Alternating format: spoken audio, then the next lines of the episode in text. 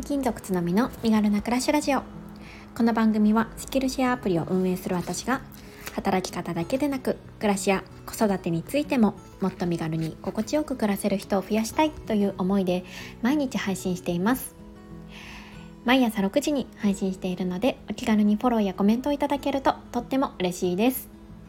おはようございます。ろくがつにじゅうしちにち火曜日です。皆様いかがお過ごしでしょうか。えー、今日のテーマなんですけれども、えー、私がですね、今あの仕事をしている中でたまに本をいただくことがあるんですね。検本というやつかなと思うんですけれども、でそのいただいた最近いただいた本の中で、あ、これはちょっと面白い観点だなって思ったことについて、ちょっとお話をしたいなと思います。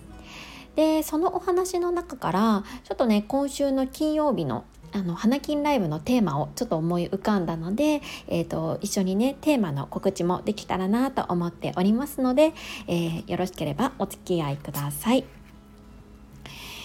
えーとですね、いただいた本というのが、アニメ映画から学ぶ生き方のヒント、人生ひゃくねん時代の女性のキャリアというね、えー、題名の本を、えー、検本いただきました。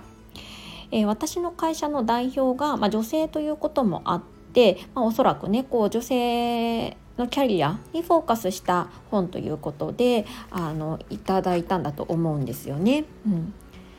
で今回面白いなって思ったところが、えー、仕事を選ぶ上で私たちはさまざまな要因で、まあ、選んでいると思うんですよね。で、まあ、それをこうちょっと体系的に表している表現がありましたので、ご紹介したいなと思います。私たちは、まあ、仕事を選ぶ上で外的報酬と内的報酬、このふたつのバランスの中で、まあ、選んでるんじゃないですかっていうね、ことがこう書かれていました。外的報酬っていうのは、まあ、外側の、えー、報酬と書いて外的報酬なんですけれども、これ何かというと、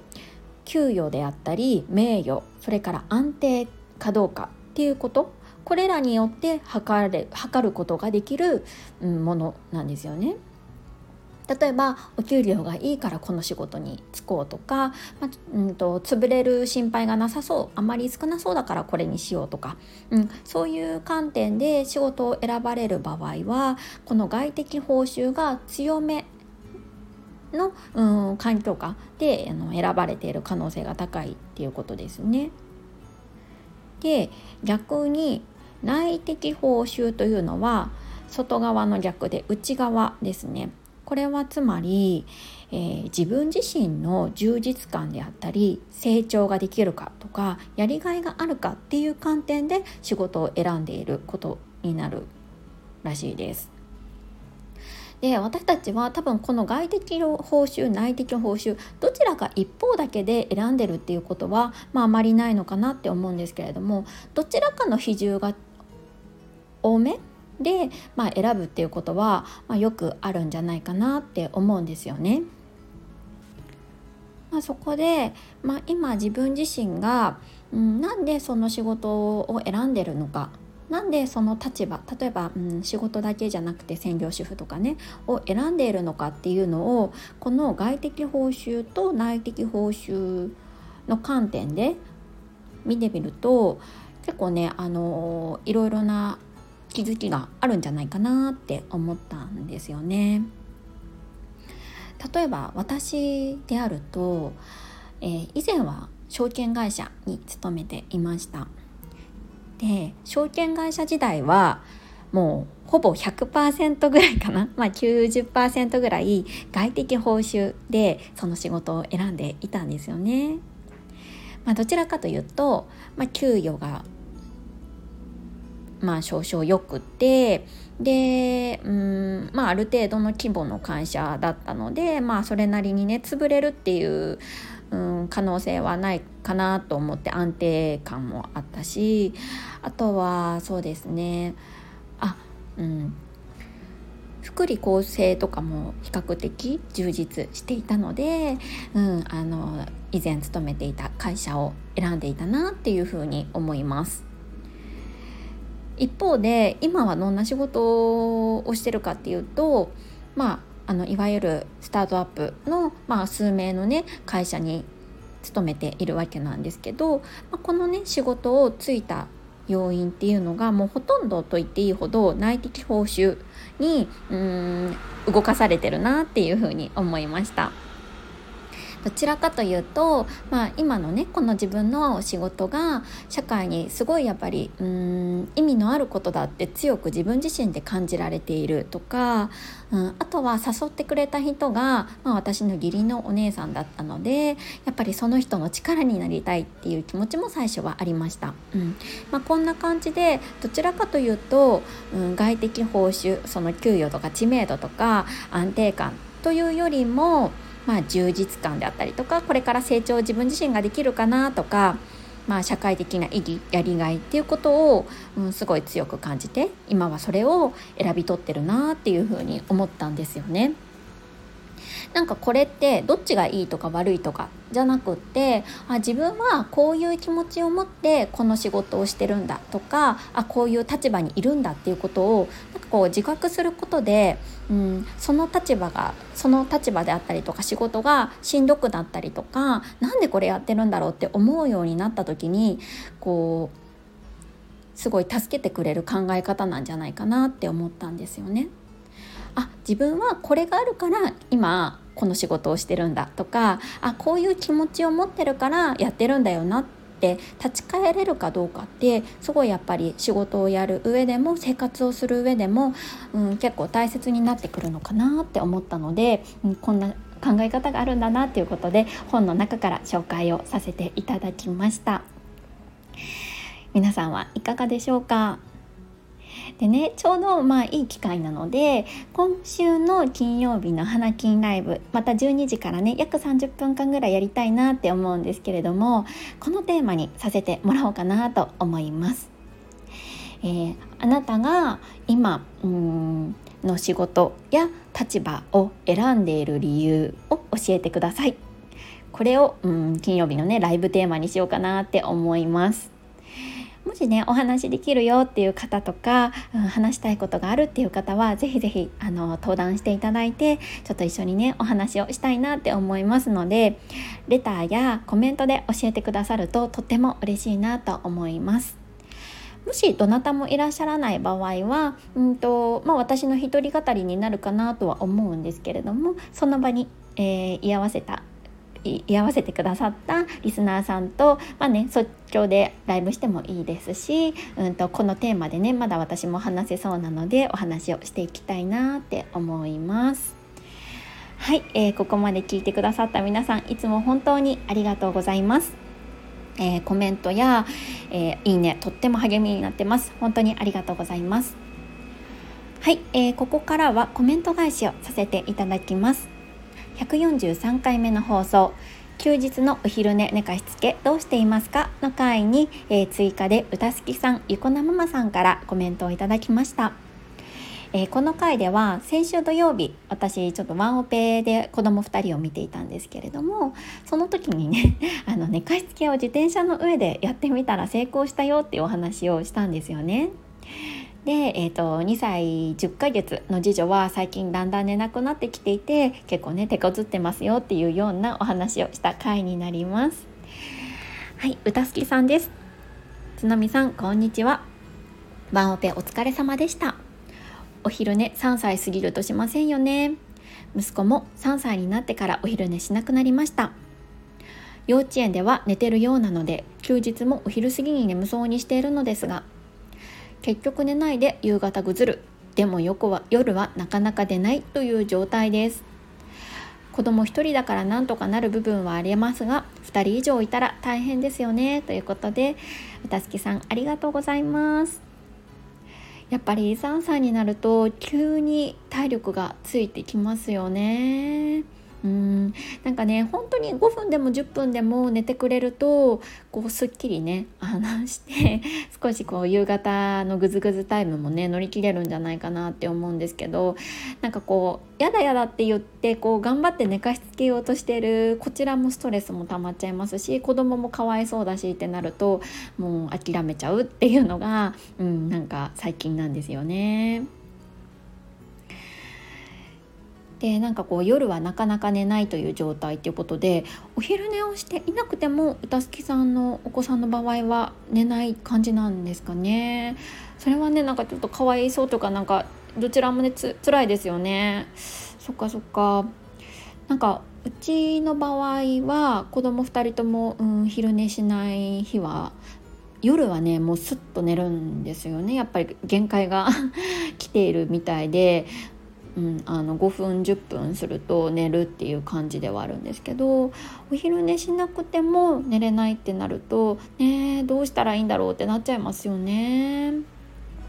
何なんかね私あの本当にうーん長女出産した時に長女が全然寝なくって、その時にいろいろ睡眠について調べていたんですけど、なんだかななんだったかなあのはっきりごめんなさい言葉ちょっと覚えてないんですけど、なんかこう子供って疲れすぎると逆に寝れないみたいな、興奮状態になっちゃって寝れないみたいなことがあるみたいですよね。なんだっけな、なんかこうそういう、うーんとホルモン、ストレスホルモンみたいな、あコルチゾールだったかな、コルチゾールっていうホルモンが大量に出ちゃって逆に寝れないみたいなことが起こるみたいで、もしかしたらそういうことも関係してるのかななんてちょっとたすきさんのコメントを拝見して思いました。何かねいい方法があればって思うんですが、うんもしねちょっとたすきさんの中で、えーこういう方法であのだんだん改善してきましたっていうねあのことがあったらまたぜひ教えてください。お互いに頑張っていきましょう。コメントありがとうございました。はい、えー、続いて横名ママさんです。つのみさんこんにちは。インスタグラムのストーリー見逃してました。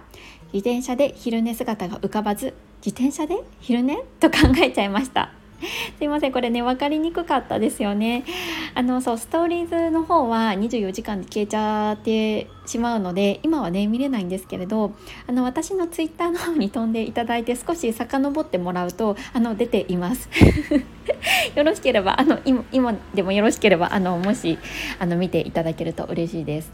なんかもう普通にあの座った状態で寝ているっていう感じなんですよね。まあ、多分ね熟睡はできてないかなって思うんですけど、うん、あの寝ておりました。でヘルメットを外してあげてちょっと涼しいねあの木陰のところで駐輪場でねあの寝させていたっていう感じなんですけども、はいで続き読みますね。えー、うちの長えー、うちの年長長男は休みの日昼寝しない分夜の寝つきがすごくいいけど夕方寝ちゃう時もあり起こすとめちゃくちゃぐずります。私は子供がもっと小さい時は自分の時間や自分の休憩が欲しくて寝てくれと思ってました。今はもう大きいから上ふたりが寝なくても下の子と昼寝しちゃいますけどね。昼寝しないことへの対策は諦めですねいつもお疲れ様ですということで、ゆこなママさんありがとうございます。いや、やっぱりあのさんにんお子さんがいらっしゃるのであのだいぶねあの本当先輩のご意見ありがとうございます。そうあの我が家の長長女も今年中なんですけれど、そうあの昼寝ねあの平日もしないのですっごい寝つきは夜いいんですよね。なのでまあ逆に楽だなみたいな感じがあって、もう最近はねもう全然、うん、寝なくていいよって言ってるんですけどね。そうそうで子供が小さい時はちょっとでもねあの一人時間が欲しいっていうことでもう寝てくれ寝てくれって私もずっと思っていましたでもねあの大きくなるともう大きい子は放っておいてというかあの自由にねあの遊ばせておいて下の子とお昼寝しちゃってるっていうことなんですね大きくなるとねそれもできますよね。やっぱり成長に伴って自分たちもこう ど, どういうふうに対応しているいくのかっていうのをね考えていく必要があるなとコメントを見て思いました。ゆこなママさんありがとうございます。はい、えー、続いて昨日の放送本業があるから副業できないと言われることについてにみみこさんからコメントをいただきました。えー、この放送回では、えー、私がちょっと今ねあのスキルシェアのアプリを運営している中でよくねユーザーさんから言われる言葉についてちょっと自分なりに考えてみましたっていう、えー、放送をした回になります。みみこさんです。副業は自分の会社は OK ですが業務に活かせる部分がないと承認がおりません。副業は常に探していますがやりたいことがまだ見つかっていません。副業 エヌジー の会社については情報収集の上発言された方がベターかと。副業について閉鎖的な企業はまだまだあります。ベンチャー、スタートアップ以外の業界によっては大手企業はまだまだこぞって エヌジー を出すケースがあります。見つかると即クビになりますし、特に固い会社は社員研修などで副業禁止を念押しされるケースもあります。人事が見つかっていないといっても 20, 年、にじゅうまんえん超えてくると即刻バレますので、今回のそのあたりは少しグレーなお話かなと感じましたということで、みみこさんありがとうございます。そうですよね、あのいろんな会社さんがあるっていうことは、まあ、私もね全てを調べたわけではないのできっとあるかなって思っていました。うん、そう実際、えー、私が以前に勤めていた会社っていうのはいわゆる証券会社で、まあ、比較的ねあの大手と言われている企業だったんですけれども、うん、その会社ではね副業は、うん、当時も エヌジー でしたし今もね多分ダメだったと思います、うん、だからねまだまだこういう、うん、働き方改革とは言われつつも、うんポジティブに捉えてもらえない会社が多いっていうのは、うん、なんとなくねあの分かっていたことなんですよね。で今回私がこの放送の中で、うん、お話ししたかったことっていうのはどちらかというと、うん、〇〇だからバツバツできないみたいなこう条件を自分の中で設けてこれができないって考えてしまう時には、まあ、その気持ちの裏には違うことが 隠られ、隠されてるんじゃないかなっていうことをねちょっとお話ししたかったっていうのが本質としてあります。なんか結構、うんと、もちろんねあのできない会社に対して、まあ、無理やりねやった方がいいっていうこともあの私の口からは絶対伝えあのお伝えはできないですし、でいろいろな考え方があっていいかなって思うんですけれど、なんかこういうなんだろう、うん、これがあるからこれができないんだって思ってしまった時に何がネックになっているのかなっていうのをちょっとこう振り返っていただけると何か新しいものがね見えてくるんじゃないかなって思ったっていうところをあのお話ししたかったなって思っていましたちょっとねあのうまく伝わっていなかったら本当に大変申し訳ないなって思うんですけれども、みみこさんもね今何か副業を探されてるということなので、えっと、ご自身がね興味のあるあの素敵な副業が見つかるといいなって思いました。コメントありがとうございます。はい、えー、ここで終了にしようと思ったんですけど、そうだあの対談のあのこいちゃんとの対談の、えー、放送についてもねコメントを、えー、いただいていたのに、えー、飛ばしておりまして大変失礼しました、えー、辛いかもの気持ちに気づくことが子育てを一歩前進させるのこのこいちゃんとの対談会に、えー、てんてんさん、ちかさん、うたすきさんからコメントをいただいてました。ありがとうございます。えー、ちょっとご紹介をさせていただきますね。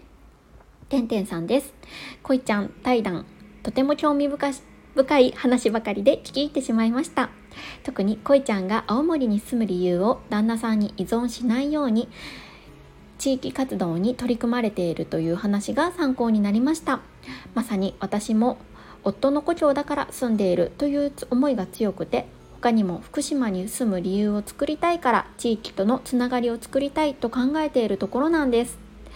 地域や周りに頼りながらの子育てという話や経験も素敵だなと思いましたということで、てんてんさんありがとうございます。いやこのねこいちゃんのエピソードなるほどなって思いますよね。まあさすがって感じがしました。でやっぱりその土地を好きになる、うん、なんかうーんそのうーん土地にいる理由を自分自身で作っていくっていうこの考え方、ああすごいなって思ったんですよね、うん、なんかちょっと話が違うかもしれないんですけど、私がこのスタンド エフエム をやっている理由の一つが、それちょっと逆というか発想が、うん、違くて、あのどんな場所に行ってもつながりを作っていけるようにするためっていうところもあるんですよね。まあ、逆じゃないですね、うん、ちょっと似ている部分があるのかなって思いました。だから自分自身で、うん、ある事柄に対してその、うん、理由とか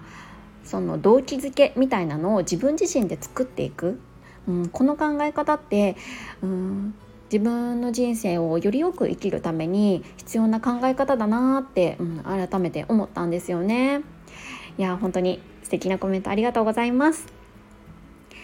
えー、続いてちかさんです。つのみさん、こいちゃん、対談ありがとうございました。人に頼るのもスキルという言葉に納得でした。確かに自分の力だけではどうにもならないこと、得意な人に頼ることの大切さみたいな部分は子育て経験の中で少しずつ身についてきたのかもと自分を振り返りながら思いました。そして青や、あ、青森で住む意味を自発的に見出そうとしてそれをちゃんと形にしながら行動しているこいちゃん、やっぱりさすがだなと思いましたということで、ちかさんありがとうございます。そうそうなんですよね。人に頼るのもスキル、いやこれはまさにそうで、そして人に頼ることっていうのもあの実はこう訓練をしていくことによって培われていくものっていうことも私思っています。結構ね、最初から頼るのが得意な人ってあんまりいないんじゃないかなって思っていて、こう必要に迫られていろいろな人の力を頼る中でそれが普通になっていく、うん、それが自分の中で根付いていくっていうのは、うん、大いにあるのかなって思ったんですよね。はい、ちかさんも素敵なコメントありがとうございます。はい、えー、最後にうたすきさんです。つのみさん、こいちゃん、対談最初から最後までじっくり聞きました。こいちゃんが地域の活動をやり始めたきっかけを聞いて、なるほど、わかると心の中で言っていました。主人がいたので口には出しませんでしたが、口に出して言いたいくらいでした。私も主人の地元に移住してきたということもあり、主人に依存しないようにと最近思うようになりました。てんてんさんもコメントで同じようなことをおっしゃっていたのいるので、同じ立場にある方々はそう思うことが多いんだろうなと、なんだか安心した自分もいますということで、たつきさんありがとうございます。やっぱりね、そうなんですね。きっとこうご主人の地元で生活されている方っていうのは、やっぱりその場所でいる意味、ご主人以外、ご主人とかその家族がいるからっていう理由以外の、うん、あの理由を自分自身でこう主体的に探すと、やっぱりこうまたね違うものが見えていきそうですよね。で、うたすきさんは主人に依存しないようにと最近思うようになったっていうことなんですが、きっとねその一歩がこのスタンド エフエム の配信だったりとか、あと、うんと、インスタグラムでの投稿だったりするのかななんて想像しました。うん、たすきさんもね日々こうないろいろなことに挑戦されてこう前進させてる姿、いつもこう私自身も励まされています。こちらこそ本当にいつもありがとうございます。はい、えー、コメント返しは以上になります。えー、コメント返しの中で私のこのコメント返されてないんですけどみたいなものがねあったら申し訳ないんですけど教えていただけるととっても嬉しいです。あの本当にね、私こういうところがズボラというか、まあズボラっていう言葉で片付けちゃいけないんですけど、結構ねあの見落としがある人間なので、あの教えていただけるととっても助かります。はい、えー、ここまで聞いてくださった皆さん本当にありがとうございます。えー、今日も素敵な一日をお過ごしください。それではまた明日。